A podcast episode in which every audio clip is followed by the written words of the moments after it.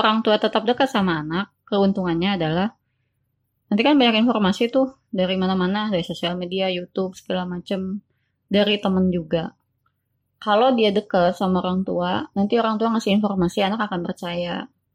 Kalau dia nggak dekat sama anak, ya susah anak buat percaya. Dia lebih percaya sama temen. Sementara informasi itu bisa jadi memang banyak banget ya dapat dari teman. Kadang sebenarnya bukannya nggak mau ngobrol sama orang tua sih, cuman mungkin ngerasa nggak aman gitu. Misalnya uh, ada beberapa topik yang kalau kita omongin ke teman yang sepantaran, kayaknya aman-aman aja. Tapi kalau diomongin sama orang tua, mm kayaknya nggak aman deh. Iya, gitu. iya. Itu namanya, ya itu uh, gap antar generasi itu memang seperti itu gitu.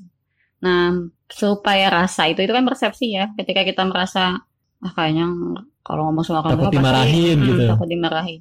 Itu akan terkurangi kalau memang kita benar-benar deket yang benar-benar deket ya. Jadi bukan selewat-selewat gitu. Jadi harus sering ngobrol, harus sering mengerjakan sesuatu bareng-bareng deket lah secara tapi eh, pasti tetap ada hal-hal yang tidak dibicarakan sama hmm. orang tua bagaimanapun karena eh, apa namanya ya itulah persiapan untuk masa dewasa jadi nanti juga pas dewasa kan nggak semua diserang orang tua. Oh, jadi iya, iya.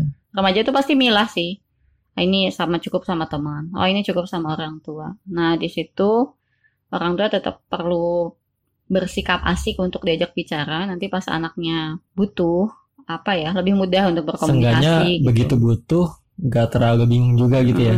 Dan nggak terlalu takut juga gitu kan. Yeah, ada yeah. situasi tertentu yang mungkin anak setelah dia coba ke teman setelah coba ini akhirnya ya akhirnya dia akan balik lagi ke orang tua gitu. Uh -huh. dan keluarga itu kan memang tempat kembali ya. Jadi itulah kalau deket sama orang tua anak mungkin sempat nyoba. Karena kan anak remaja itu suka tantangan yang baru ya.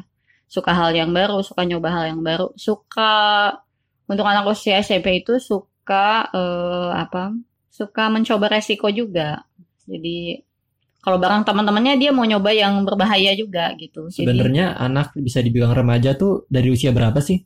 Kalau teorinya sih 13 sampai 21 ya. Jadi ada remaja awal, itu anak SMP ya. 13 tuh baru masuk SMP, SMP ya? Hmm, oh. Remaja awal. Nanti ada remaja akhir itu jelang 21. Itu sebenarnya dinamika psikologisnya beda-beda. Hmm. Pas remaja awal itu hormonnya tuh beres banget, tsunami lah, apa gitu ya banyak banget. Nah itu emang berasa banget. Pasti nggak enak ke badan kepikiran ke emosi gitu-gitu. Hmm, biasanya terasa banget trouble banget kalau buat orang tua itu anak-anak usia SMP orang tua mungkin kalau yang denial maksudnya yang belum siap nerima masalah anak SMP hmm. mungkin jatuhnya akan nasehat terus gitu. Apa ya? Gak banyak koreksi buat gak banyak koreksi diri gitu. Justru Jadi, itu yang dihindari sama si anaknya itu uh, anaknya tambah jauh kan? Uh. itulah yang ibu kadang suka apa ya karena ibu juga merasakan ya. Kita bisa ngambil jalan instan ya ketika ada masalah itu dengan nasihatin anak banyak-banyak. Itu instan lah. Sebenarnya gak instan juga sih. Instan di awal mungkin ya. Instan dalam pandangan orang tua. Jadi kayaknya tuh kita merasa kita tuh udah beres gitu. Udah tuntas. Tuntas apa? tanggung jawab. Hmm. Kayak udah beres nih tugas kita tuh udah Padahal itu kan gak nyelesain masalah kalau cuma sampai situ. Dan bisa jadi, kan ibu juga merasakan sendiri ya, bisa jadi banyak orang tua yang memilih uh, hal seperti itu. Jadi kalau misalnya ada, terus pas anaknya tuh pinter juga, misalnya nunjukin, aku ini baik-baik aja gitu kan, yeah. aku ini soleh misalnya gitu. Target hafalnya tambah banyak misalnya gitu kan. Hmm. Bisa jadi orang tua ngerasa oh, udah selesai gitu. Padahal mungkin anak punya masalah yang nggak cerita dan bisa jadi masalah itu tuh hal-hal yang bahaya banget misalnya. Yeah. uh, itu bisa aja. Uh, bukan berarti ibu tidak apa ya bukan berarti ibu bers, uh, menilai sesuatu yang buruk anak yang punya hafalan bagus enggak. Cuman maksudnya orang tua perlu waspada aja sih walaupun anak udah kelihatan oke okay, uh, oke okay banget gitu tetap orang tua sih tetap perlu waspada gitu. Dan kalau misalnya ada ada hal yang mengejutkan, ternyata anak itu tidak sesuai dengan apa yang dibayangkan gitu ya. Uh, ya udah diterima aja masalahnya gitu. Jangan jadi apa? Karena ya ibu lihat sih banyak orang tua sekarang kan udah teorinya tuh udah banyak banget ya. Jadi hmm. terus udah ada yang telaten banget dari kecil gitu kan menerapkan semua semua yang teori yang dimiliki gitu. Tapi namanya hidup manusia kan ujiannya pasti ada ya. Bisa jadi dengan perfectnya kita merasa sudah perfect bisa jadi kesandung kesandungnya sih ada. Kadang-kadang dikasih sandungannya juga besar juga. Nah saat itu uh, mungkin orang tua akan kalau memang belum apa ya belum siap karena merasa udah perfect gitu ya pasti jatuh ngerasa down pasti ada cuman jangan lama-lama lah gitu uh, apa banyak-banyak evaluasi lagi atau kalau bingung banget apa sih yang kurang ya itu minta bantuan ahli aja jangan terlalu dilama-lama dipikir-pikir sendiri atau nyalah-nyalahin sendiri atau nyalahin pasangan atau nyalahin anak gitu kalau emang bingung nggak ketemu nih salahnya di mana, apa yang harus dilakukan ya segera cari ahli aja. Intinya kita concern ke nyelesain masalah anak itu. Gak perlu malu gitu, karena masalah anak itu ya sebenarnya sih banyak yang ngalamin, cuma mungkin orang tua juga malu lah untuk sharing gitu kan. Yeah, yeah. Kayak gitu, mungkin ada yang milih untuk ya ingin menunjukkan bahwa ini baik-baik aja gitu. Yang jangan seperti itulah, karena ya kita tahu lah ya banyak kasus-kasus yang bikin shock banget. Uh, kalau sekarang itu mungkin bisa bisa jadi memang bukan di orang tua, tapi kalau misalnya di orang tua bisa jadi karena kewaspadaan kitanya yang berkurang karena merasa anak udah berhasil. Misalnya kalau yang akademiknya menonjol banget atau dia udah kayak jadi ustadz gitu ya misalnya mungkin jadi kewaspadaannya berkurang padahal mungkin ada masa-masa sulit anak itu yang orang tua nggak nggak tahu, nggak terdampingi, nggak terselesaikan, akhirnya jadi masalah di akhir gitu. Nah, ngomongin soal waspada nih, sebenarnya kan kalau orang tua menaruh curiga sama anak, pasti malah bukannya hmm. memperbesar apa hmm. tadi gap hmm. antar generasi hmm. ya, kayak hmm. ngerasa risih hmm. gitu nggak sih? Iya, waspadanya jangan kayak neror gitu, jangan neror ya. Da, memang itu yang paling bab yang paling sulit lah yang ibu rasain. Misalnya gini, uh, anak remaja tuh butuh privasi. Pasti nggak hmm. mau dong HP-nya dibuka, dibaca-baca gitu. Iya, yeah, yeah. Gitu. Terus um, itu emang hal yang nggak gampang sih. Susah ngukurnya ya. Sampai SMA tuh ketemu titik tengah yang anak-anak sama orang tua tuh bener-bener nyaman itu nggak gampang gitu. Uh, tapi jangan jadi kayak spy sih sama anak.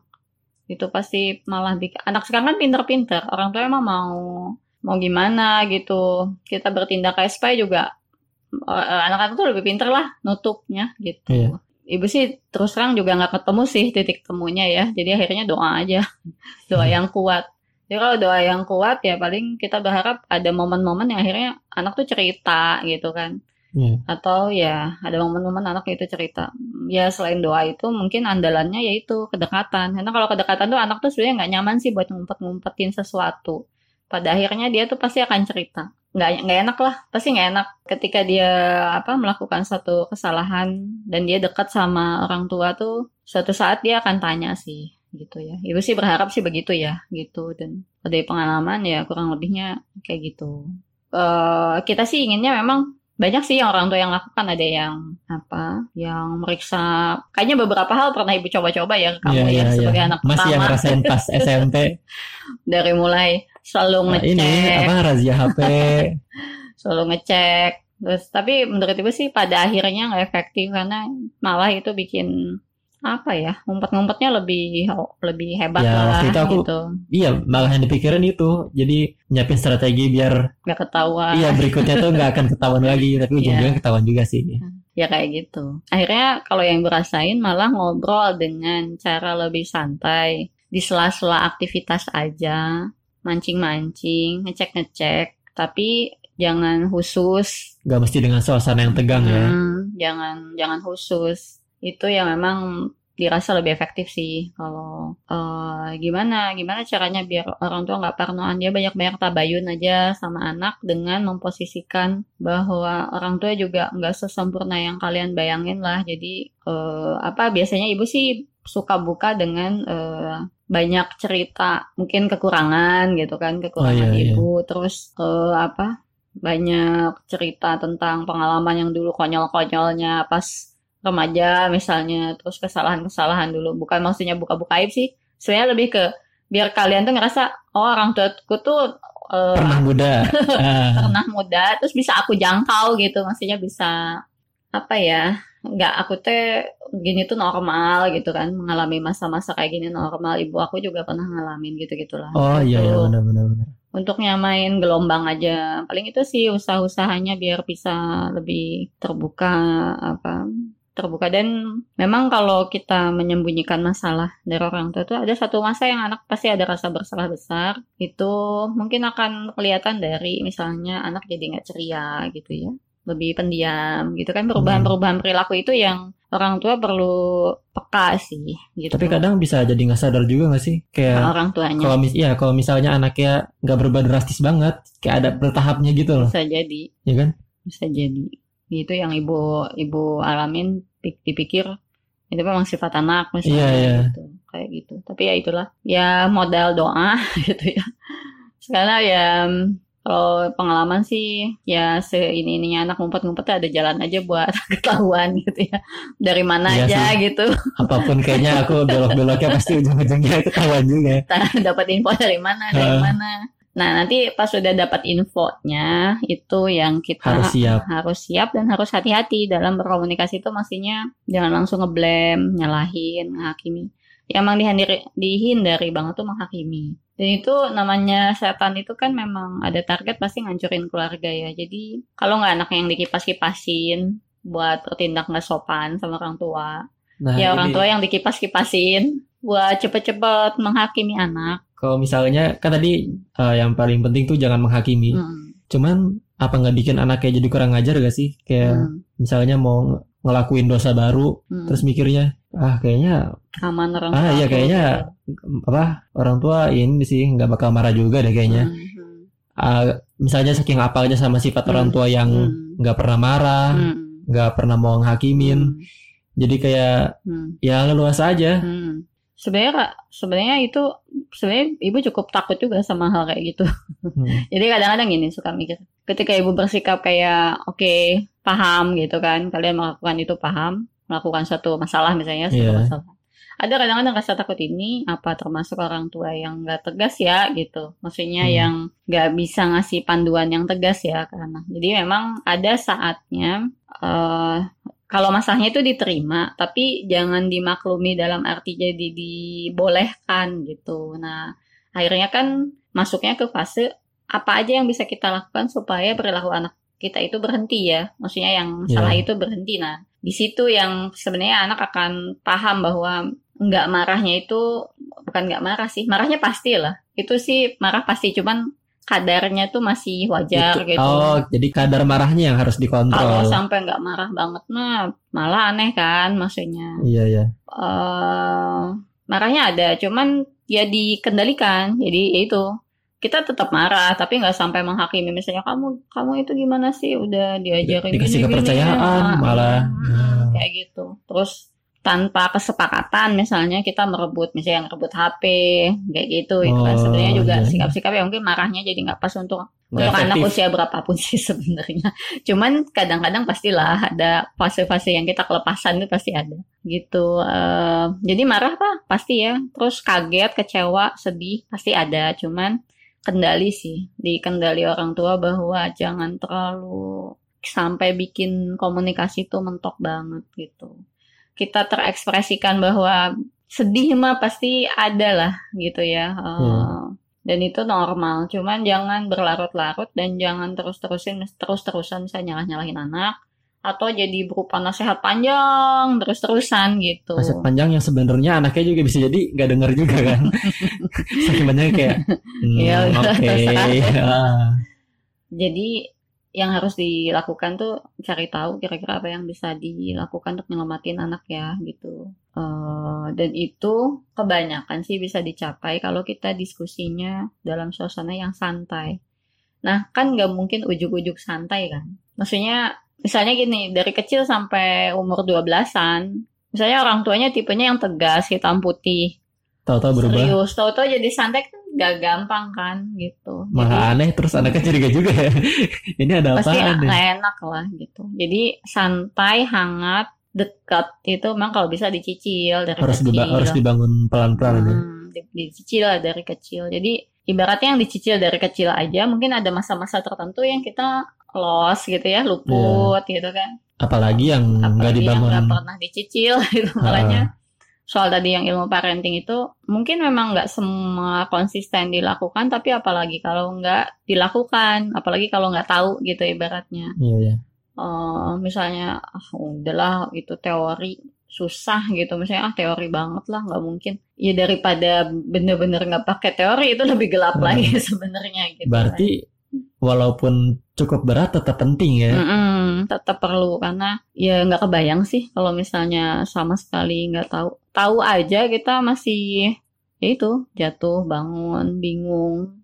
Yeah. Jadi kalau ya ibu ya ibu cukup bersyukur lah kalau dikasih rezeki kuliah di psikologi itu paling nggak punya banyak kenalan psikolog jadi bisa chit chat gratis lagi pusing banget itu adalah jasa konsul lumayan juga ya adalah rezeki yang tak apa tak ternilai ya maksudnya punya iya. teman-teman yeah. baik banget terus kalau dan asiknya teman-teman psikolog ibu itu seburuk apa pun misalnya ya masalah itu nggak uh. pernah menghakimi ya itu ya asiknya karena asiknya berilmu juga kan hmm, jadinya nah, asiknya orang psikolog itu uh, begitu jadi mereka ya ibu juga termasuk yang memang didoktrin untuk uh, tidak terlalu cepat menilai orang gitu. Nah itu pun itu pun seni dan itu pun nggak selalu kita konsisten ya gitu. Jadi betul-betul kendali diri, kendali diri itu penting. Nah buat teman-teman yang mungkin mamah muda, yang masih muda-muda, yang masih hmm. anaknya balita, terus banyak teori. Jadi kan belajar parenting itu itu untuk diri kita, untuk beramal yang lebih baik dalam mengasuh anak. Tapi jangan pernah menjadikan ilmu-ilmu itu untuk menilai orang lain.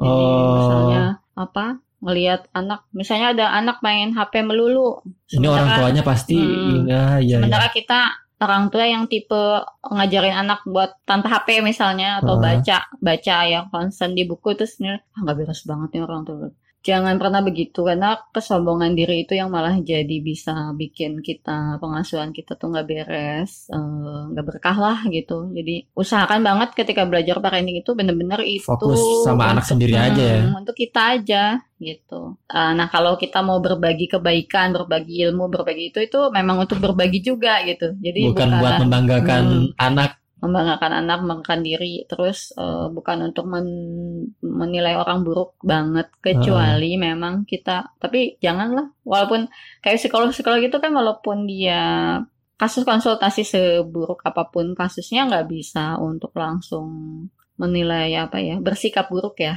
terhadap yeah. masalah itu jadi tetap harus bagus lah sikap kita nah kalau dari pengalaman, pengalaman ibu ya seenggak menyenang menyang, menyenangkannya orang lain atau apalah biasanya di balik perilaku yang gak asik itu ada masa lalu yang gak asik masa lalu yang berat lah gitu. Jadi memang untuk menilai buruk orang lain itu malah mungkin jatuhnya lebih banyak kasihan gitu. Kalau misalnya hmm. ada yang berperilaku buruk itu biasanya dulunya mungkin ada hal-hal yang berat. Nah yang ibu rasakan sih dalam mengasuh anak itu gimana susah lah kita untuk berbangga diri atau merasa yakin oke. Okay. karena ya anak-anak tuh dinamis. Dan keluarga kita juga dinamis ya. Jadi ada anak ada keluarga. Misalnya ada situasi-situasi tertentu mungkin kita lagi diuji hal yang lain misalnya keuangan kesehatan itu bikin kita nggak terlalu konsentrasi pada pengasuhan. Oh, sehingga pas saat itu kita ada bolong ke anak. Itu bisa aja gitu. Jadi apa yang terjadi misalnya masalah terjadi itu uh, bisa jadi bukan murni kita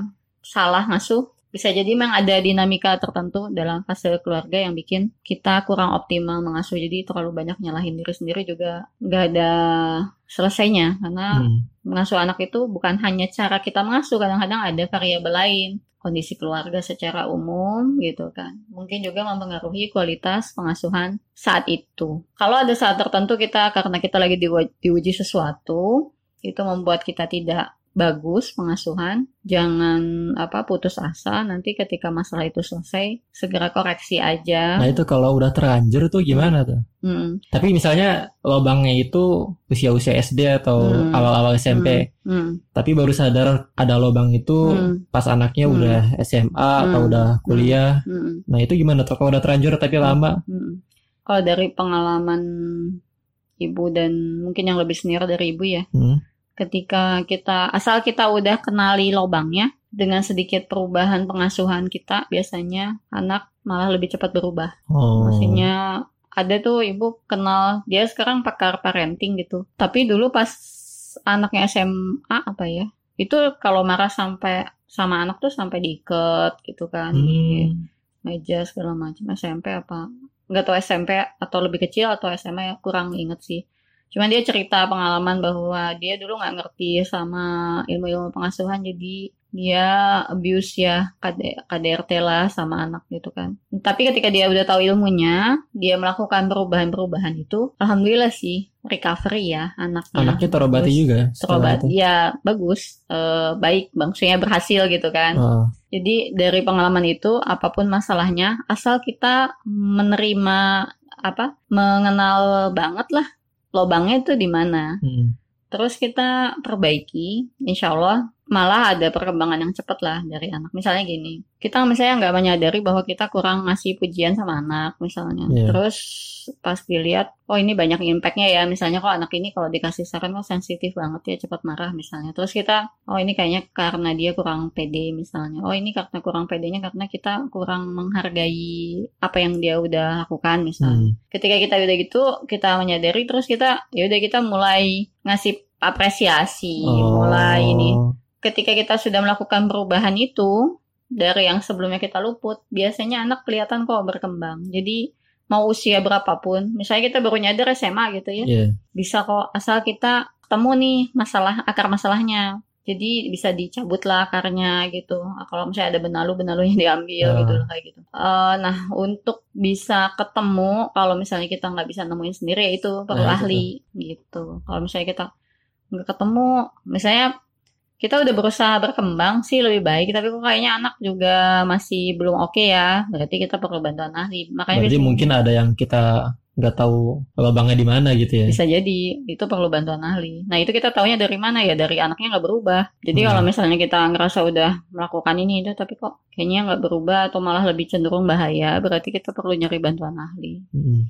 Makanya dalam masalah-masalah tertentu biasanya ayah ibu punya target kalau misalnya kira-kira kita nggak bisa menangani sebulan gitu. Kalau itu sesuatu yang masih bisa ditunggu ya. Yeah. Kita uh, coba tanganin sendiri. Tapi kalau misalnya nggak bisa, ya ibu sih biasanya mulai chit chat sama temen sih, mulai chatting gitu sama temen uh, untuk cari tahu ya gimana. Atau misalnya browsing atau apalah. Intinya sih kita cari tahu lah gimana cara untuk menyelesaikan masalah itu kalau benar-benar nggak bisa sama sendiri ya mau nggak mau datanglah ke ahlinya gitu. Mungkin ada kadang-kadang ada yang perlu pemeriksaan psikologi.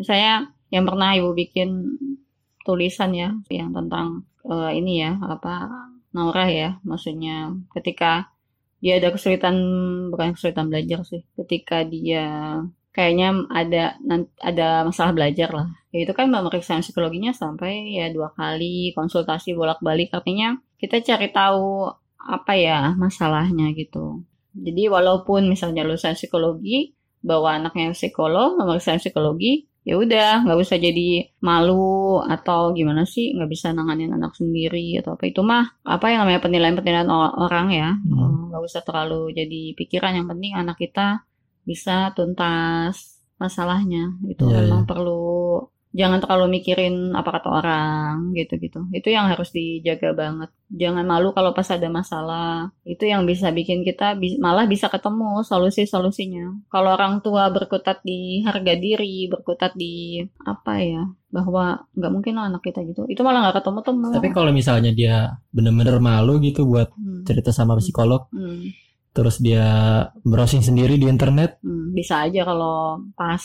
Nah. kadang ada yang kadang-kadang ada yang hidden sih. Jadi pemeriksaan psikologi itu bantu buat memang ngebuka yang uh, makanya itu memang perlu pemeriksaan psikologi gitu. Perlu pemeriksaan psikologi itu karena dari pemeriksaan psikologi itu kadang-kadang bisa kelihatan lebih yang tersembunyi di dalam. Gak semua kelihatan di permukaan ya permukaan perilaku. hmm makanya kayak misalnya kayak rekrutmen gitu kan ada psikotes itu karena kita bisa oh. lihat yang nggak kelihatan dari apa yang kita lihat ya kadang-kadang kalau titik-titik tertentu kita memang merasa nggak bisa analisa ya ya pemeriksaan psikologi aja gitu yang jadi masalah itu ketika oh, kita memang ada kendala di keuangan itu juga jadi problem nah Tapi sekarang sih kalau di Depok atau di Bandung itu kayaknya ada layanan psikologi di puskesmas. Itu sesuatu oh, yang puskesmas udah. Uh, tapi beberapa kayaknya nggak belum banyak. Berarti kan. kesehatan mental, mental hmm. udah mulai diperhatikan hmm. ya sekarang. Hmm.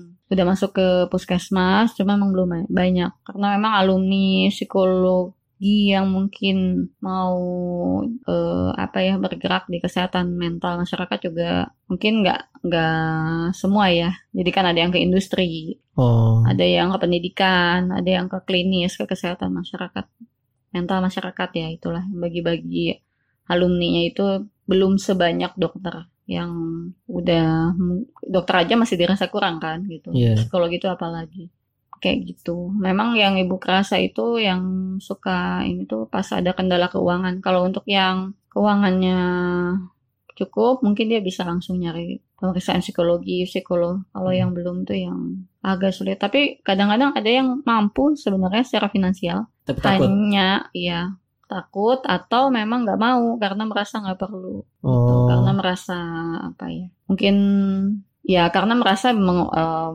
bisa menguasai semua bidang, misalnya termasuk psikologi, misalnya saking pinternya gitu. Jadi tidak percaya juga pada ya psikologi ada tipikal-tipikal yang itu juga. Atau ngerasa lebih kenal sama anaknya dibanding sama itu banyak psikologi. juga. Hmm.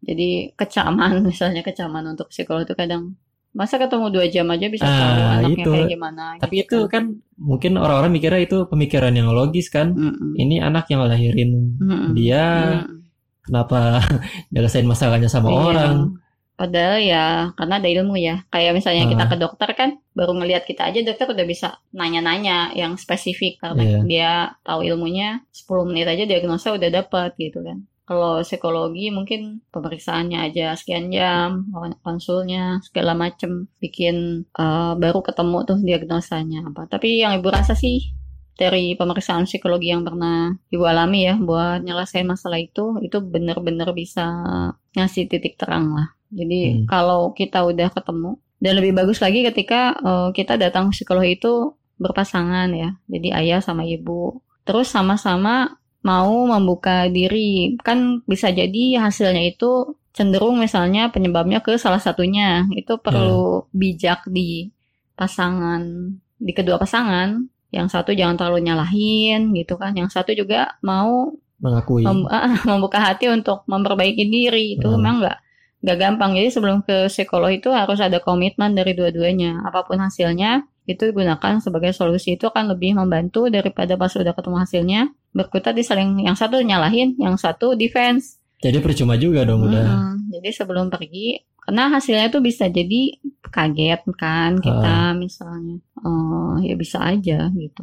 Nah pernah tuh ibu ya karena di sekolah kan kalau ada anak masalah misalnya kita panggil orang tua untuk konseling mm-hmm. kalau dari sekolah kan pandangannya untuk bantu ya bantu yeah. tapi kadang-kadang datang tuh udah marah-marah duluan kenapa dipanggil malu lah uh. jadi memang masalah malu ini benar-benar harus dikendalikan ya sama orang tua yang berasain sih kadang-kadang kalau ada anak masalah bukan masalah anaknya yang terlalu bikin pusing kadang-kadang yang bikin marahnya lebih besar adalah malu malu sama keluarga besar mungkin malu sama masyarakat gitu malu sama teman sebagai orang tua ya itu bisa bikin emosi orang tua juga nggak terkendali. Padahal mungkin kalau masalah malu itu lebih bisa dikendalikan bisa jadi marah kita nggak sebesar itu mungkin. Oh, iya, iya. gitu. Dan kalau udah urusan marah kalau orang tua nggak bisa ngendaliin marah agak sulit ya komunikasi sama anak. Anak pasti takut lah. Hmm. fitrahnya anak takut. Jangan kan anak lah. Kita juga yang dewasa misalnya kalau dimarahin atasan gitu gitu ya pasti iya, takut iya. lah. Diem